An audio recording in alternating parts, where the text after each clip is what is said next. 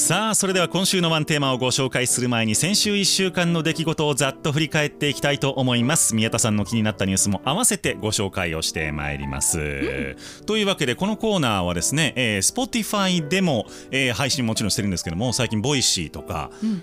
Apple Music とかガンガン再生を配信をしておりましてですね、うん、再生数上がっておりますよ。嬉しい。そうなんです。フォロワー3000人を超えてきているというところでございまして。皆さんたくさん聞いてください。ありがたいところでございます。というわけで登録しておくと通知がいくと思いますのでぜひそちらも活用していただけたら嬉しいです。さあ先週1週間の振り返りでございます、はい、いろいろございました。何ですか？いろいろありましたよ今週はそうだったんですか？それはそうです。だって、ね、あれでしょニュースピックアップしてるでしょ。私はそうですね。でも私はね、ちょっと今回は、うん、あのボケに来ておりますから。ボケに来ている？ええええそうですか。ぜひ期待いただければと思います。大爆笑の宮田さんのトークを7時台は楽しみにしていただければと思います。やばいやばいやばい。皆様準備はよろしいでしょうかね？もうやんだやんだ。さあ。先週金曜日14日でございますけれども、はい、えっ、と話題になっておりましたアメリカ軍からの情報流出問題、うん、SNS にですね、うん、機密アメリカ軍の機密が写真とかで、えー、どんどん流出をしていたという問題があったんですけれどもこれ誰だという話だったんですが、うん、アメリカ軍基地に勤務をしている男だったということのようなんですね。スパイとかじゃないんですね。違うんですよ。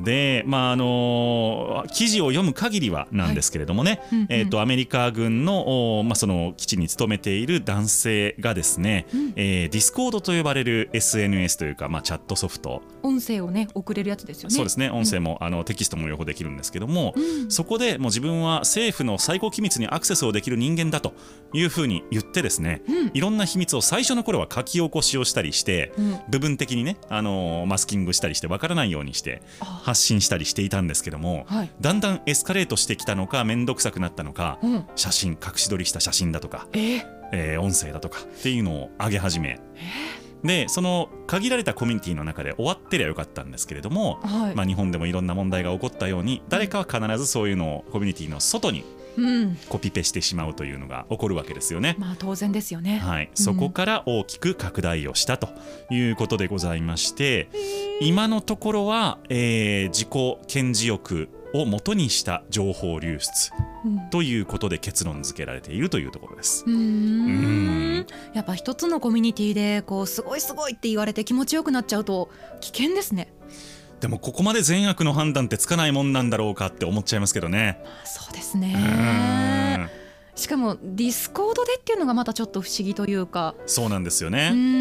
まあ、ちょっとオタクっぽさもありつつ、まあ、ディスコードってちょっとゲーム界隈ですごくよく使われているソフトだったりするので、ねうんうん、まあ、だからそういうところからあ俺はすごいんだぞっていううんなんかマウンティング的なね。出てきたのかなという感じでございました、うん、いや危ないなでもやろうと思えばできてしまう立場の人がまあたくさんいるわけですしね。ですね。だからこれを契機にですねアメリカ軍も情報アクセスの、えーまあ、もう一度見直しと、あとより一層厳しくする統制というのをやっていこうとするわけなんですが、まあ、こういうことをやる人が出てくるからどんどん周りの普通のちゃんとやっている人の仕事がやりにくくなるというのは世の常でございます。さあ金曜日どうだったでしょうか？金曜日のニュースはですね皆さん、お聞きください。遠距離恋愛中の皆様に朗報でございます朗報はいはいはい遠距離でも、チューできる体温と圧力を再現したロボット唇が誕生いたしました。おめでとうございます。いやいやちょっとおめでとうございますの意味がわからないですけど。いやいやいやだっていつでもどこでも離れていてもチューできるんですよ、はい、えそれはもう市販されてるんですか？えー、っとですね市販ではないですね。えー、っと販売は開始していない受注はしている状態なんですけれども、うんうん、これ中国の学生さんが考案したものなので中だけに。そう のびさん面白いこといや違う違う。そういうことでギャグを受けを狙ってはいけないんです。そうだからあの日本でね入手するのはなかなかちょっと難しそうかなっていうところでは。なるほど。あるんですが中国で売られていると。おいくら万円ぐらいなんですか？えー、っとですね値段は分かんないお値段は公開されてないですね。はあ、はい、ただ、えー、1月に発売開始以来2万件の受注がありました。すごい大金持ちじゃないですかねすごいですよね。その本物のキスの動きとか熱とか。圧力を再現できるということでほんまかいな。使用するためにはアプリをダウンロードして2台のロボ唇をペアリングする必要が あります。なるほどはい。じゃあ知らない人とはそういうのはなないということですよね。そうですね。あのハッキングされない限りはその重要機密は漏れないかなと。機密ね。ねノビーさんの唇の感触なんてもう国家機密じゃないですか。そうですね。ね。まあ、僕はどうでもいいんですけども、まあ、悪用しようと思ったらいくらでもできそうですからねなんかねそのうん。ね誰か有名人の唇だというふうに装って高値で売り飛ばすこともできるかもしれません。なんか行くとこまで行っちゃった感じしますねそれ。私欲しいですよ。あそうですか。えだってどんな感じかやってみたくないですか？いやそのそうおもちゃ的には面白いんですけど、はいはいはい。そのみんながどこまでの本気度で買ってるのかをちょっと知りたいところですよね。でも2万件ねもう受注してるわけですからそうでね。しかもこれね、はい。あのー商品名が面白くて、まあ、商品名っていうかその通称っていうんですかね呼ばれている名前が面白くて、うん。ロングロストタッチ。なるほど。ずっと忘れていた感触。なるほど。遠距離恋愛中だからね。そんなチュッチュチュッチュできないかな7時ですよ。ロングロストタッチです、はい。皆様おめでとうございます、はい、ぜひ皆さん検索をしてみてください。個人輸入ができるのかどうかは知りませんが。はい、はい。さあ土曜日でございますけれども、えー、と急にシリアスな話ですが起こってはいけないことが起こってしまいました、はい。えー、と岸田総理の演説会場で爆発音がしたということでございまして男が逮捕されました、まあ、もうインターネット上とかテレビでねいろんな動画をご覧になった方が多いと思いますしあえてここでそのことの詳細は、えー言う必要もないかなというところではございますが、まあ、一応その、えー報道機関の一翼を担う人間としてやっちゃいけないことはやっちゃいけないということをですね、えーまあ、これ以上強調してもしきれないというぐらいのお話はしておきたいなと思いますね。うん。うん、だからまああの安倍、えー元総理の時もですね、あのその背景がすごくフォーカスをされたわけですけれども、うん。まあ、背景がどうであってもダメなことはダメなので、うん。はい。そこをねあのもっとみんなで認識を広げてあの、ね、お共有していきたいなというふうには思っております。そうですね、はい。うん。土曜日はいかがでしょうか？はい。土曜日ですね。最近配線ロボットが、うん。まあ、ポピュラーになってまいりました。ほうほうほう。あの猫がそうです。猫型の、ね、お料理持ってくるやつですね。レストランで使われているものですけれども、あれがうん。ミスをした時どうすると人間はより許してくれるのかロボットのミスはどうすればリカバリーができるかあなるほどなるほど。はい、研究結果が出ました。ちなみにのびさん何だと思います？えー、ごめんにゃーって言ってくれるとか。あロボットが喋ってくれる。あそうちょ可愛く喋ってくれるみたいな。なるほどですね。はい。これあの同志社大学などが調査をいたしまして謝罪は何台かのロボットを引き連れてすると効果的という研究結果が分かったそうです。えすごくない？二三台来るってことですか？そうそうそうそうそう。嘘でしょ。その他のロボットを引き連れて申し訳ございませんでしたをしてくれることでそのロボットが他のロボットを連れてくる権力のあるものだと認識されより謝られた側は気持ちよくなると。なんかそれさ人間側がロボットみたいだよね。人間側がロボットみたい？そう。えどういうことですか？いや一人より三人の方がいいよねって人間が認識するだろうからって思われてるってことでしょ？まあまあまあそうそうですね。そうですね。なんかな？あちょっといなんかなんかその ゾワッとした、人間のなんというか汚い部分の本性が見えてる感じがしますよね、まあ確かにそうですよいっねぱい謝ってくれみたいなね。数は権力ですからね。欲求があるみたい、うん。なるほどね、面白い研究だなと思いました。なるほど。あそれ実際にやるってことですからねでも。実際いやその研究の成果で分かったということなのでまあ、この後どのくらい実装されていくのかというのはまだ分からないですね。いやちょっと怖いですよね。あの三大ロボット来たらね。ね。もうええかええからええから分かったってなんなんでますよね。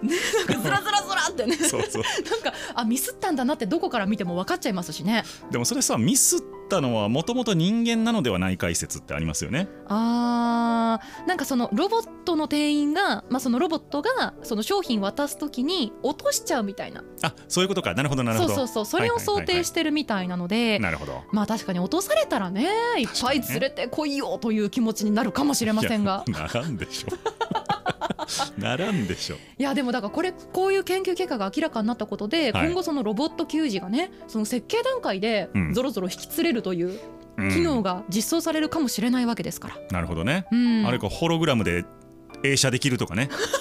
3台ぐらいね なるほどなるほど。いっぱい謝ってるように見える。そうなるといよいよ人間騙されてる感じしますよねちょっとねちょっと怖いな。ね。ね。AI はどこまで行くんでしょうか、はい。でも AI を作るのも人間なんですよね。そうですね。さあ日曜日でございます、うん。ふるさと納税まああのいつでもできるわけですけどもふるさと納税ってみんな年末にばっかりそね。12月そう12月のイメージです。そう盛り上がりますけど別にいつやってもいいんですよ。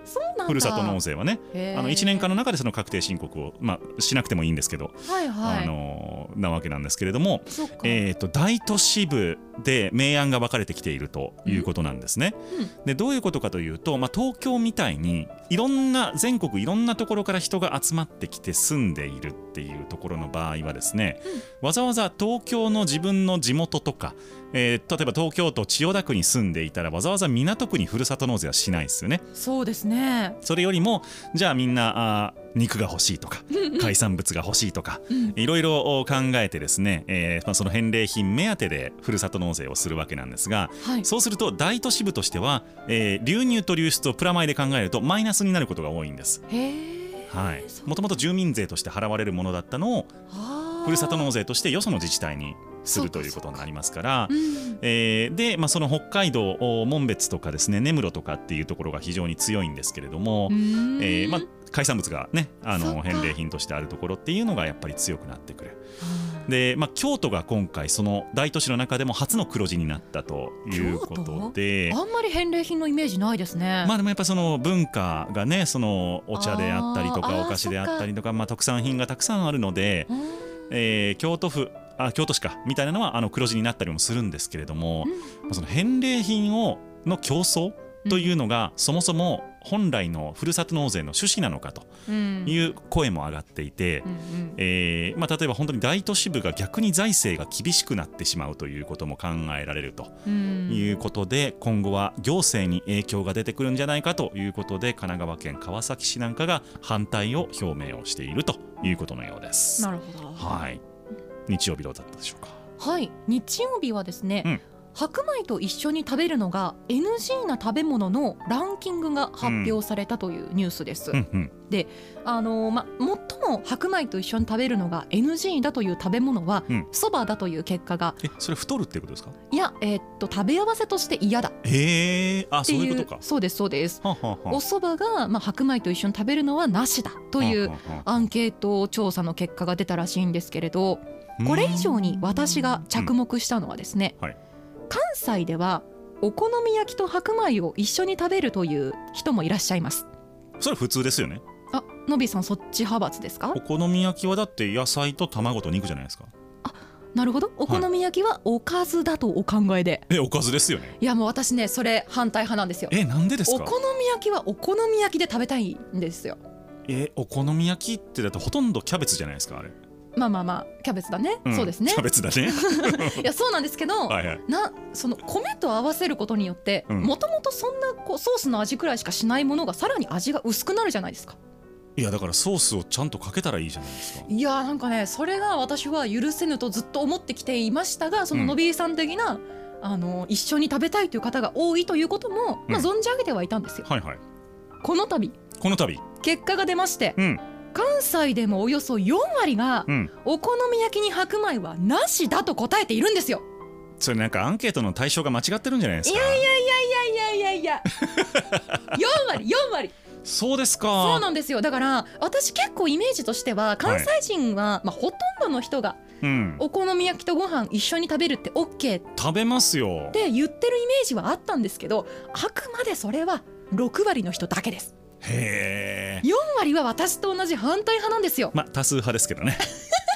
なんかこのね この勢いをちょっと逆転していきたいなという気持ちでこのニュースをピックアップさせていただきましたそれなんで逆転させることに意味があるんですか？いやまあ意。味はないけどえぜひリスナーの皆さんどっち派ですか？お好み焼きとご飯はありえなくないですか？ツイートお待ちしてますよ。お皆さん待ちしておりますはいハッシュタグのびたいでつぶやいてみてくださいそんな怒る話じゃないと思う。誰にも迷惑かけないじゃないですか。ダメダメダメダメ許せませんそうですか。はいはい、えー月曜日でございますけれども、ええー G7 の外務大臣会合が軽井沢で開かれておりましたけれども、えー中国に懸念を直接表明する重要性を認識するというふうに明記した共同声明を採択をいたしました、まあ、中国を名指しでですね、えーまあ、法の支配をきちんと徹底していってほしいと。要はその海洋進出であるとか台湾海峡問題とかですね。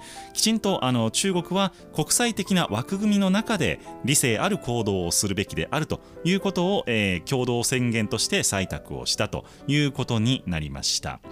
で、まあ、このお声明の意味するところなんですけれどもはい日本とアメリカとかじゃないんですね G7 ということなので実質的にそのヨーロッパも含む、うんえーオセアニアも含むというところから、えー中国に対して、まあ、アジアに対して、えー中あのきちんと注意を向けて牽制を図ったと。まあ、G7 すべての国がその牽制を図るという意思を示したということがこれかなり大きくてですね。確かに。はい、だからこれはもうあのアジアだけの問題ではなく世界の問題として中国に対して懸念を表明をしたということが今回の G7 外務大臣会合の大きな意味というふうに考えていただければと思います。おーすごい、はい G7 で意見を合わせるってなんか相当ですよね。そうですよ。ね、だからいろんな立場の、まあ、7つしかないですけどいろんな立場の国がある中でね待て中国ということになってるわけですからやっぱその意味は多い。っうん、ていうところでございます。なるほどです。はい、月曜どうでしょうか？はい月曜日はですね、うん。えー勉強方法についてのニュースです。勉強方法、はい。うん。闇雲に勉強するよりも上手な勉強法を自分で見つける方が、まあ、効果的に学力が上がるというなるほど。調査結果が出たと。うん。東京大学などがその調査結果を明らかにしたということです。うんあのーついこの火曜日だったかな全国の小中学生の一斉学力テストみたいなのもうん行われていました。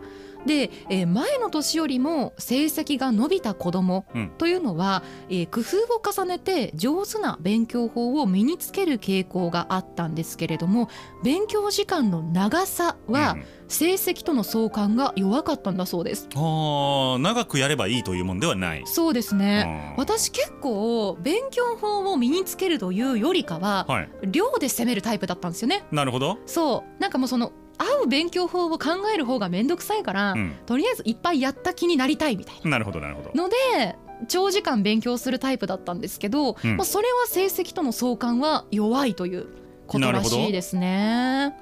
なんかそう。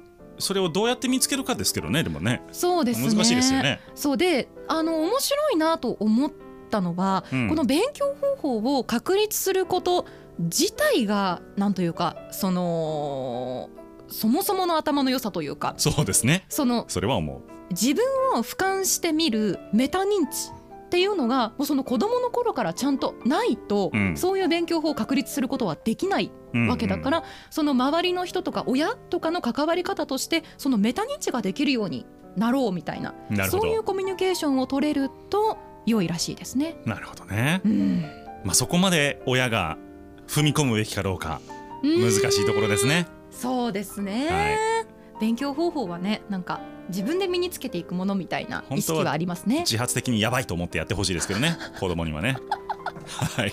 なんかすごい実家のこもった意見でございましたけれども、はいはい。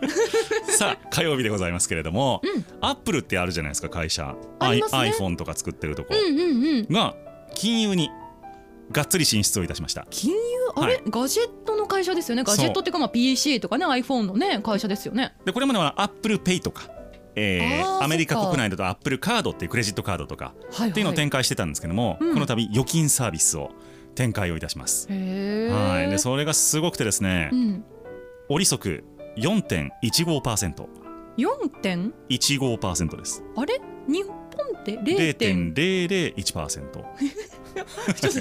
異次元ですね。異次元なんこれですよ。これこれですよ異次元というのは。そうそうそうそう。ええ4点？何倍かちょっとパッと暗算できないぐらいのできないですね。凄さなんですけれども、えー、まあ大体4000倍ぐらいなんですけど、えっとうん。アメリカでも結構利息高いんですがそれでも大体0.3%ぐらいが標準なんですよ。貯蓄口座と呼ばれるところが。はい。それも10倍を超えてくると。すごい。いうことでございまして、まあ、あのこれあの後ろで実際に業務をやってるのはゴールドマン・サックスの個人金融部門ということなんですね。あそうですか。はい、で、まあ、アップルはそのお iPhone で Apple カードを使っていたりすると、まあ、ウォレットっていうアプリがあるんですけども,、うんもうそのウォレットっていうアプリから2タップぐらいでもう個人情報とか全部預けてるから預金口座がすぐ開設ができると。なるほど。で25万ドルまで預け入れが現在はできるということなので、え。ーおよそ3300万円、はい、これに年間4%の利息がついてくると点々点っていう感じですよね。へえ。らいことでございます。えななんでもそんななんかわかんないですけど個人向けの預金サービスをアップルがやるメリットなんかあるんですか？それだけお金を集めて、うん。それをまた別のことに使うっていうことができるので、あーお金集めたいんだ、そうですね。あの別の金融サービスを作っていくとか投資をやるとかっていうことはまあ銀行サービスの中で枠組みでできてしまうということで、まあ、お金を集めるということがまず第一義になってるようですが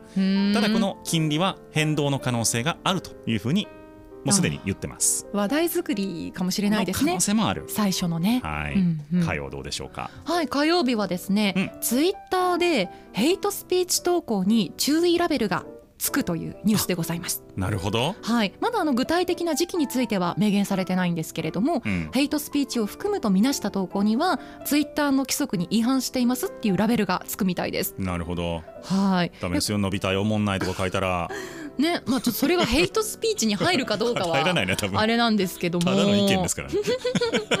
そうただなんかあのーもしツイートがラベル付けされたとしても、うんユーザーがシャドーバンされたりそのネットワークから投稿が削除されるってことはないんですって、へえ。そのアルゴリズムで見えないようになるほど。順位を下げていくっていうんですかねなるほど。表示されないようにしていくという仕組みを作っているみたいです。なるほど。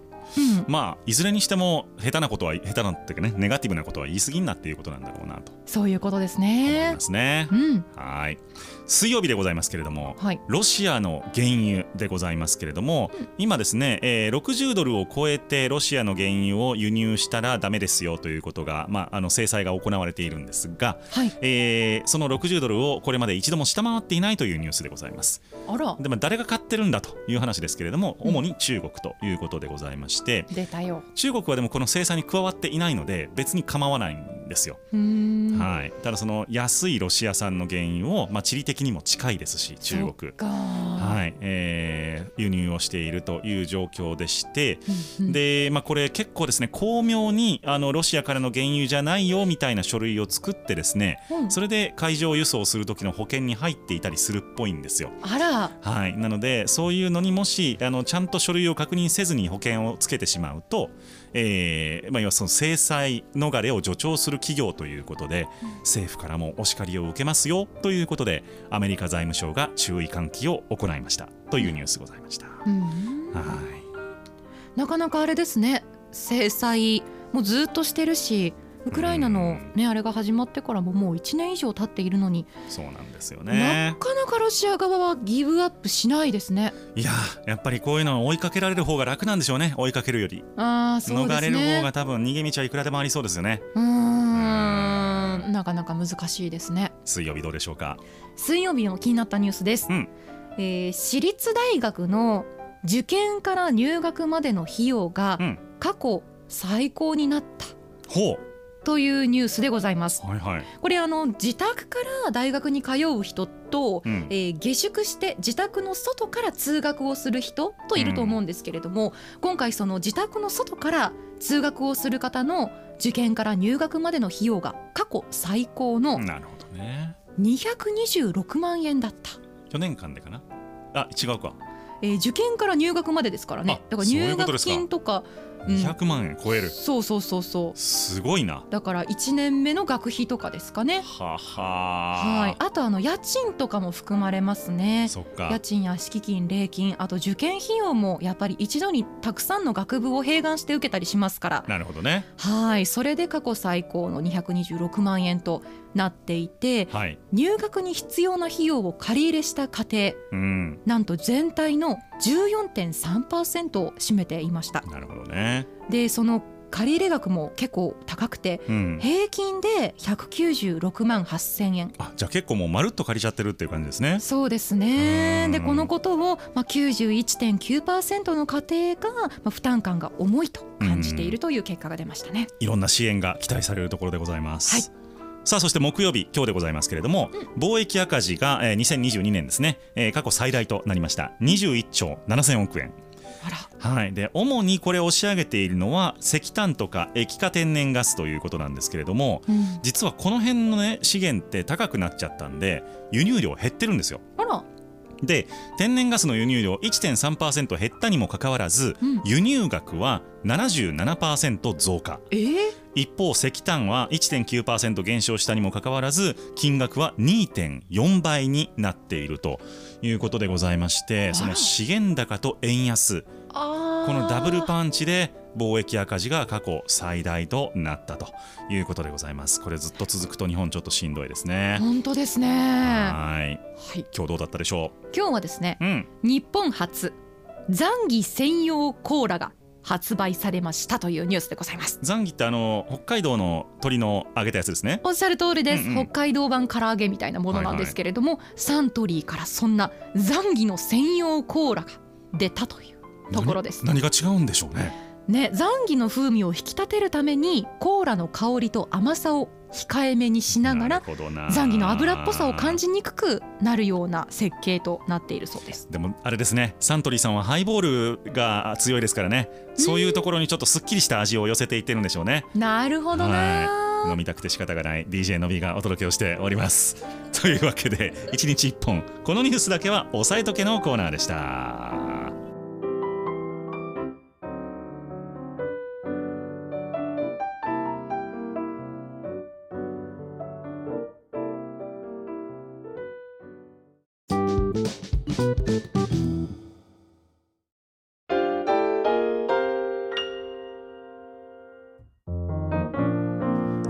のあと1日をワンテーマで乗り切る情報バラエティ番組「週刊 Nobby タイムズ」今週のワンテーマのコーナーです。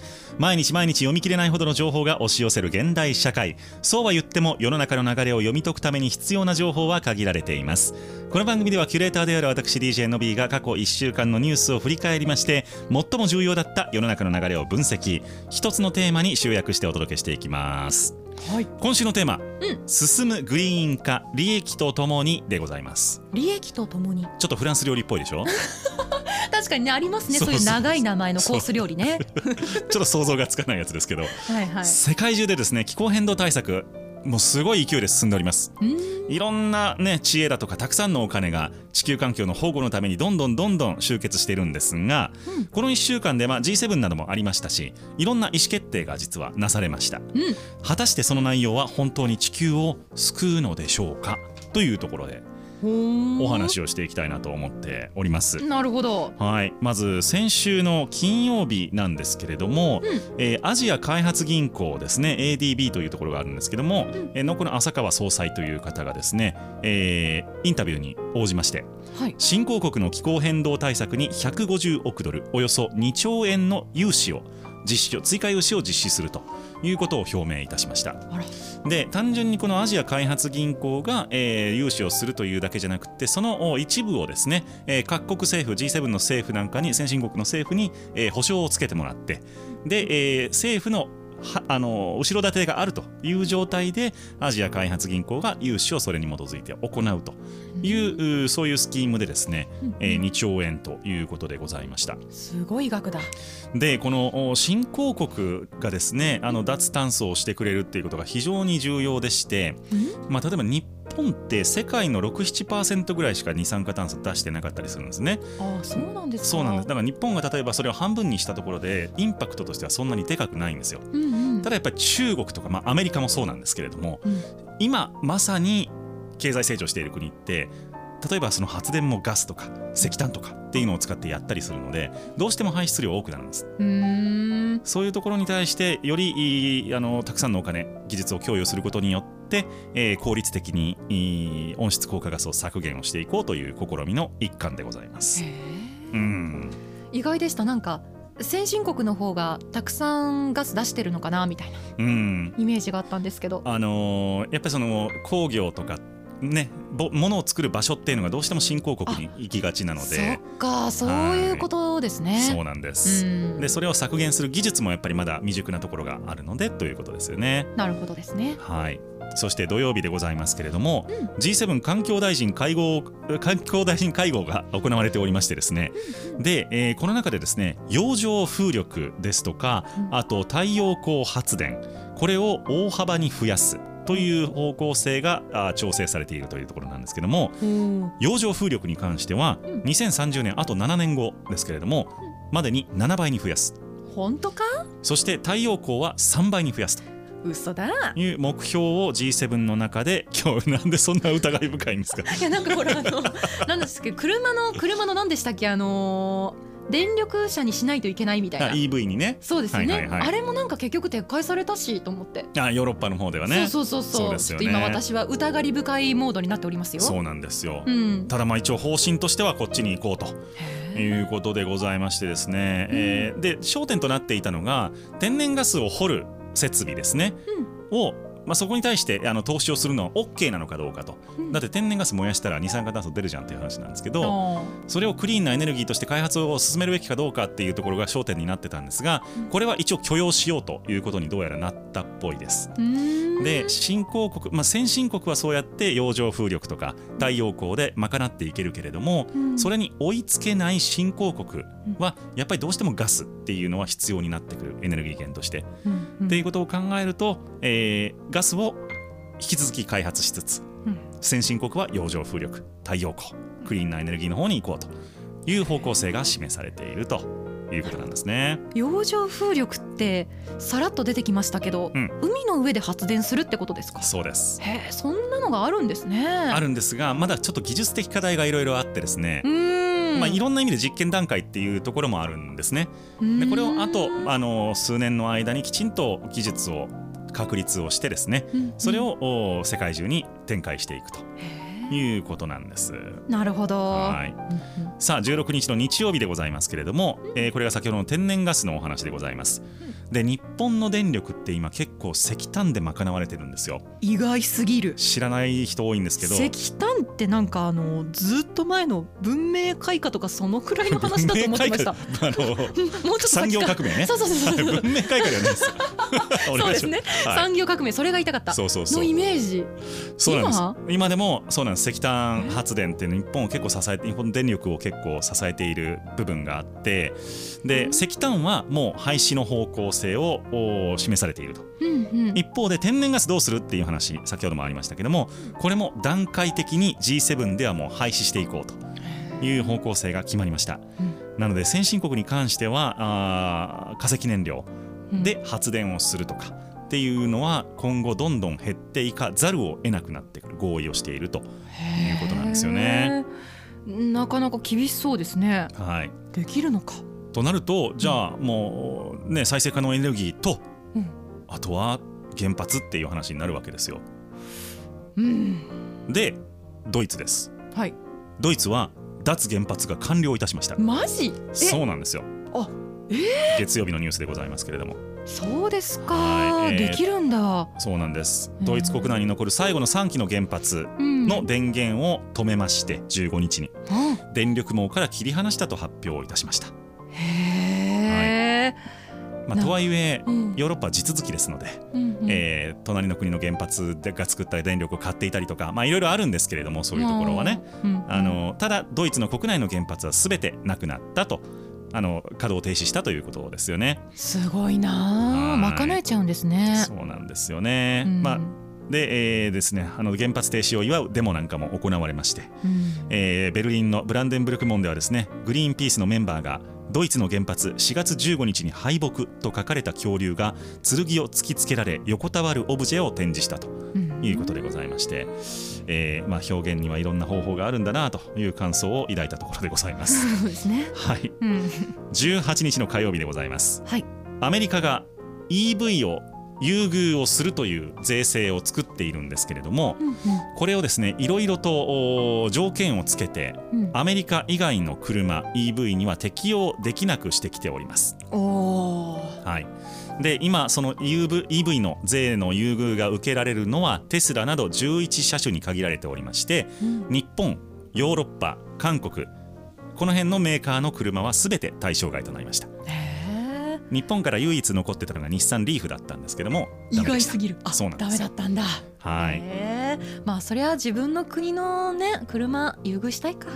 あのアメリカの国内で製造された電池と車体を使っているということが、あの条件になってましてざっくり言うとですね、でそれを満たすと7500ドルの税制優遇があるんです。税額控除があるんですね。うん。で大体3万ドルから4万ドルっていうのが一番売れてるラインなのでうんうん。ね25%オフぐらいになるって考えるとまあそりゃあねでかい。テスラ買いますよね。そうなりますね。そうなると思うんですよへーテスラ一人勝ちになっちゃいますね。そうなんです、うん。なのでアメリカの市場ではそんな状況。うんうん。そして中国の話が水曜日に出ておりました。お。中国ではですね、うん。えー今世界最大の自動車市場って中国なんですけれども、うーん。えー中国は2023年中にですね販売される新車3台に1台が EV になるだろうと。へーいうことがニュースとなっております。進んでる。進んでいるんです。うん。で販売競争もやっぱり激化しておりまして、えーテスラのみならず中国の BYD という会社がですね今あのマーケットメイクしてるんですけれどもうん。2割とか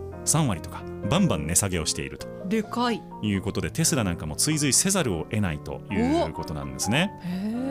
じゃあなんで中国の EV はそんなに安く作れるのかって話なんですけれども中国はやっぱり世界にいろんなハイテク商品を輸出しているだけあって電池工場がめちゃくちゃあるんですよ。あはい。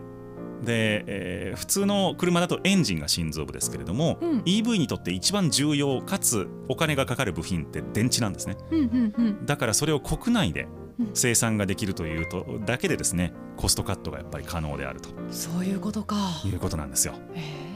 まあ、そんなあの EV 戦争みたいなものも起きてきている。うん。でもそれは本当にクリーンになるためにやっていることなんだろうかっていうことですよね。本当そうですよね。でもう一つはですね EV はめっちゃ普及してるんですけど、うん。今 EV スタンドが足りなくてヨーロッパやカリフォルニアなんかでははいはい。大変なあの不満が上がってきていると、家で充電してそこから航続距離が使い切ってしまうとうん。もう外で充電するところがない場合がある困りすぎる。スタンドがあるけど壊れてるみたいなことも結構あるらしくて。あらあら。それじゃダメですよねと、怖くて遠出できないですね。はい、うん。じゃあ本当に EV を普及させる気があるのかアメリカ政府みたいな話が今言われていたりとかっていうところもあって、うん。えー本当にじゃあ EV の取り組みというのがグリーン化なのか。それはグリーンっぽいことをやっているだけなんじゃないかなというのが私からの問いかけでございました。というわけで、今週のワンテーマのコーナーでございました。